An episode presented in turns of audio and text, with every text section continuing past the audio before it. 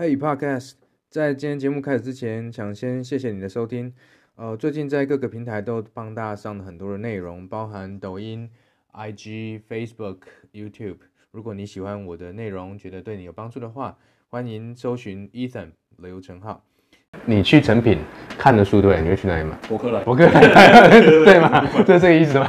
对，对，你去逛成品的时候，你才有机会看到你出的那本书啊。哦、对，如果我的书是锁定的是成品那一类的客户，我还是得在成品上架，我还要付他上架费，但可能还卖不掉。那为什么还这么多人要去成品上？因为它已经是一个广告平台了。如果我们今天上 Pinkoi，我们不会希望说我把所有的流量都集中到他那一边，而是我把 Pinkoi 视成一个曝光的平台，它是用来吸引那一些还不认识我们品牌的人，就他喜欢设计师商品，可是他还不认识独立制作，他从 Pinkoi 上面收到这个行李箱很不错哦，消费者就开始比价嘛，然后就开始收行李的东西嘛，这时候就要导到你的官网去，对，那他就会在你的官网上面成交。